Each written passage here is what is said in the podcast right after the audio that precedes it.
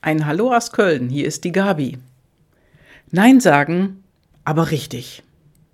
Nein sagen, kannst du das? Ja, ja. Nein, nein, das mache ich nicht. Nein, danke. Nein, ich möchte das nicht. Ich habe gerade genug, danke, nein. Aber vor allen Dingen das Nein, was mir in letzter Zeit aufgefallen ist, was immer mehr Menschen vermeiden, ist, ziehen Sie Ihre Maske an. Haben Sie keine Maske dabei? Ziehen Sie die Maske auf. Ja, Sie müssen die und die Maske anziehen. Ja. Und das geht mir so richtig, richtig auf den Zeiger. Also unfassbar. Ja, Toleranz ist da draußen nicht sehr viel und egal welche Meinung man hat, es ist immer falsch. Die einen sind dafür, die anderen dagegen. So, und vielleicht hast du auch äh, noch dieses kleine, diesen kleinen Schlüsselanhänger in Erinnerung. Den gab's mal von Uli Stein, glaube ich. Genau. Da war ein kleiner Pinguin, der hielt auf einer Seite ein Schild. Da stand drauf dafür. Und wenn du den Schlüsselanhänger umgedreht hast, dann stand da dagegen. Also es gab immer zwei Fraktionen, die einen waren dafür und die anderen dagegen. Ja. Aber was hat das denn damit zu tun? Na ganz einfach.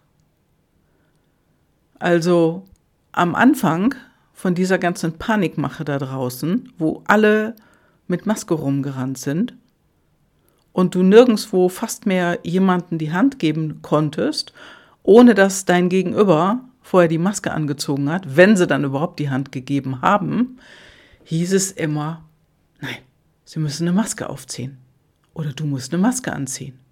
Und ich habe Nein gesagt. Was hast du denn getan? Hast du auch Nein gesagt? Oder hast du es mitgemacht? Oder hast du dann diese Taktik, sag ich mal, eher vermieden oder diese Dinge vermieden, wo das dann notwendig war? Also Toleranz ist da nirgends mehr gewesen. Der eine hat den anderen nicht mehr so leben lassen, wie er leben wollte. Ja. Wo hast du denn noch Nein sagen wollen und dann hast du es doch gemacht?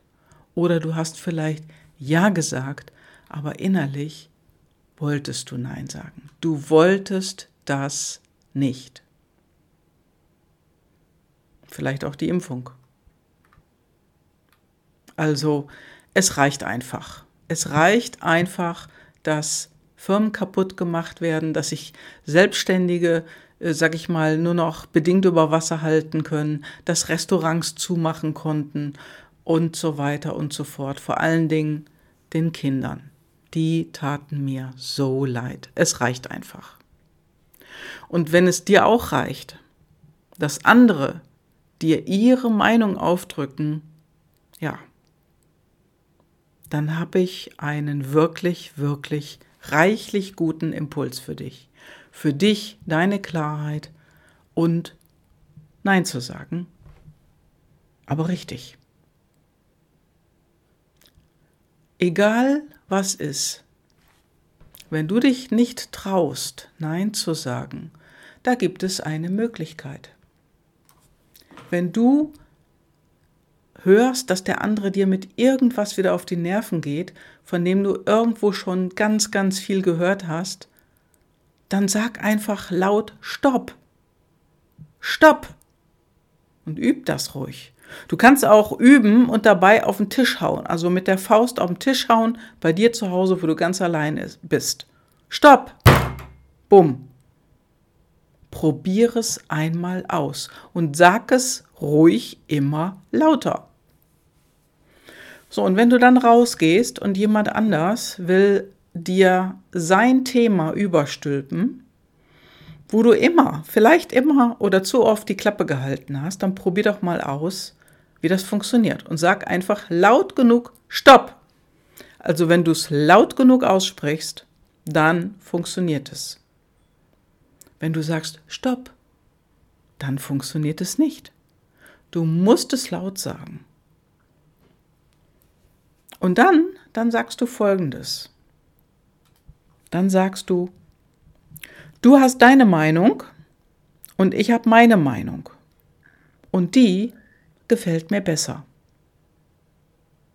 Und dann gehst du auf ein anderes Thema. Dann stellst du die sogenannte Ablenkungsfrage, damit der andere oder die andere dir nicht mehr auf den Keks geht. Und dann kannst du sagen, hast du Peter oder Paul äh, heute gesehen? Hast du die schon angerufen? Oder du sagst, warst du gestern einkaufen? oder irgendeinen anderen Satz. Hauptsache, er lenkt vom Thema ab. Und das ist ganz, ganz wichtig. Also, wenn der andere dir seine Meinung aufdrücken will und du, du hast wirklich den Kaffee auf, das geht dir auf den Keks, um es mal ganz, naja, es ist nicht krass, um es mal so auszudrücken. Dir geht der Mist auf die Nerven, die der andere dir andauernd erzählt. So, und dann sagst du laut, Stopp! Üb das.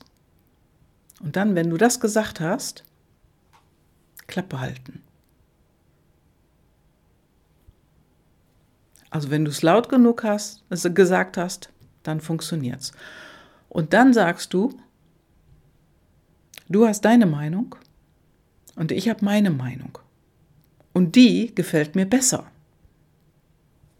Und dann wechselst du das Thema. Du stellst die sogenannte Ablenkungsfrage. Das kann eine ganz einfache Frage sein, wirklich. Also wenn du die andere Person kennst und du triffst dich sonst öfters mit ihr, dann kannst du fragen, ja, wann gehen wir denn mal wieder zusammen essen? Hast du deinen Terminkalender dabei? Ne? Also, wenn es aber jemand ist, den du gar nicht so gerne siehst, dann sagst du einfach du ich habe einen Termin, ich muss ganz dringend weitergehen. Und dann gehst du ganz dringend weiter, lächelst, tschüss, adios, und dann gehst du.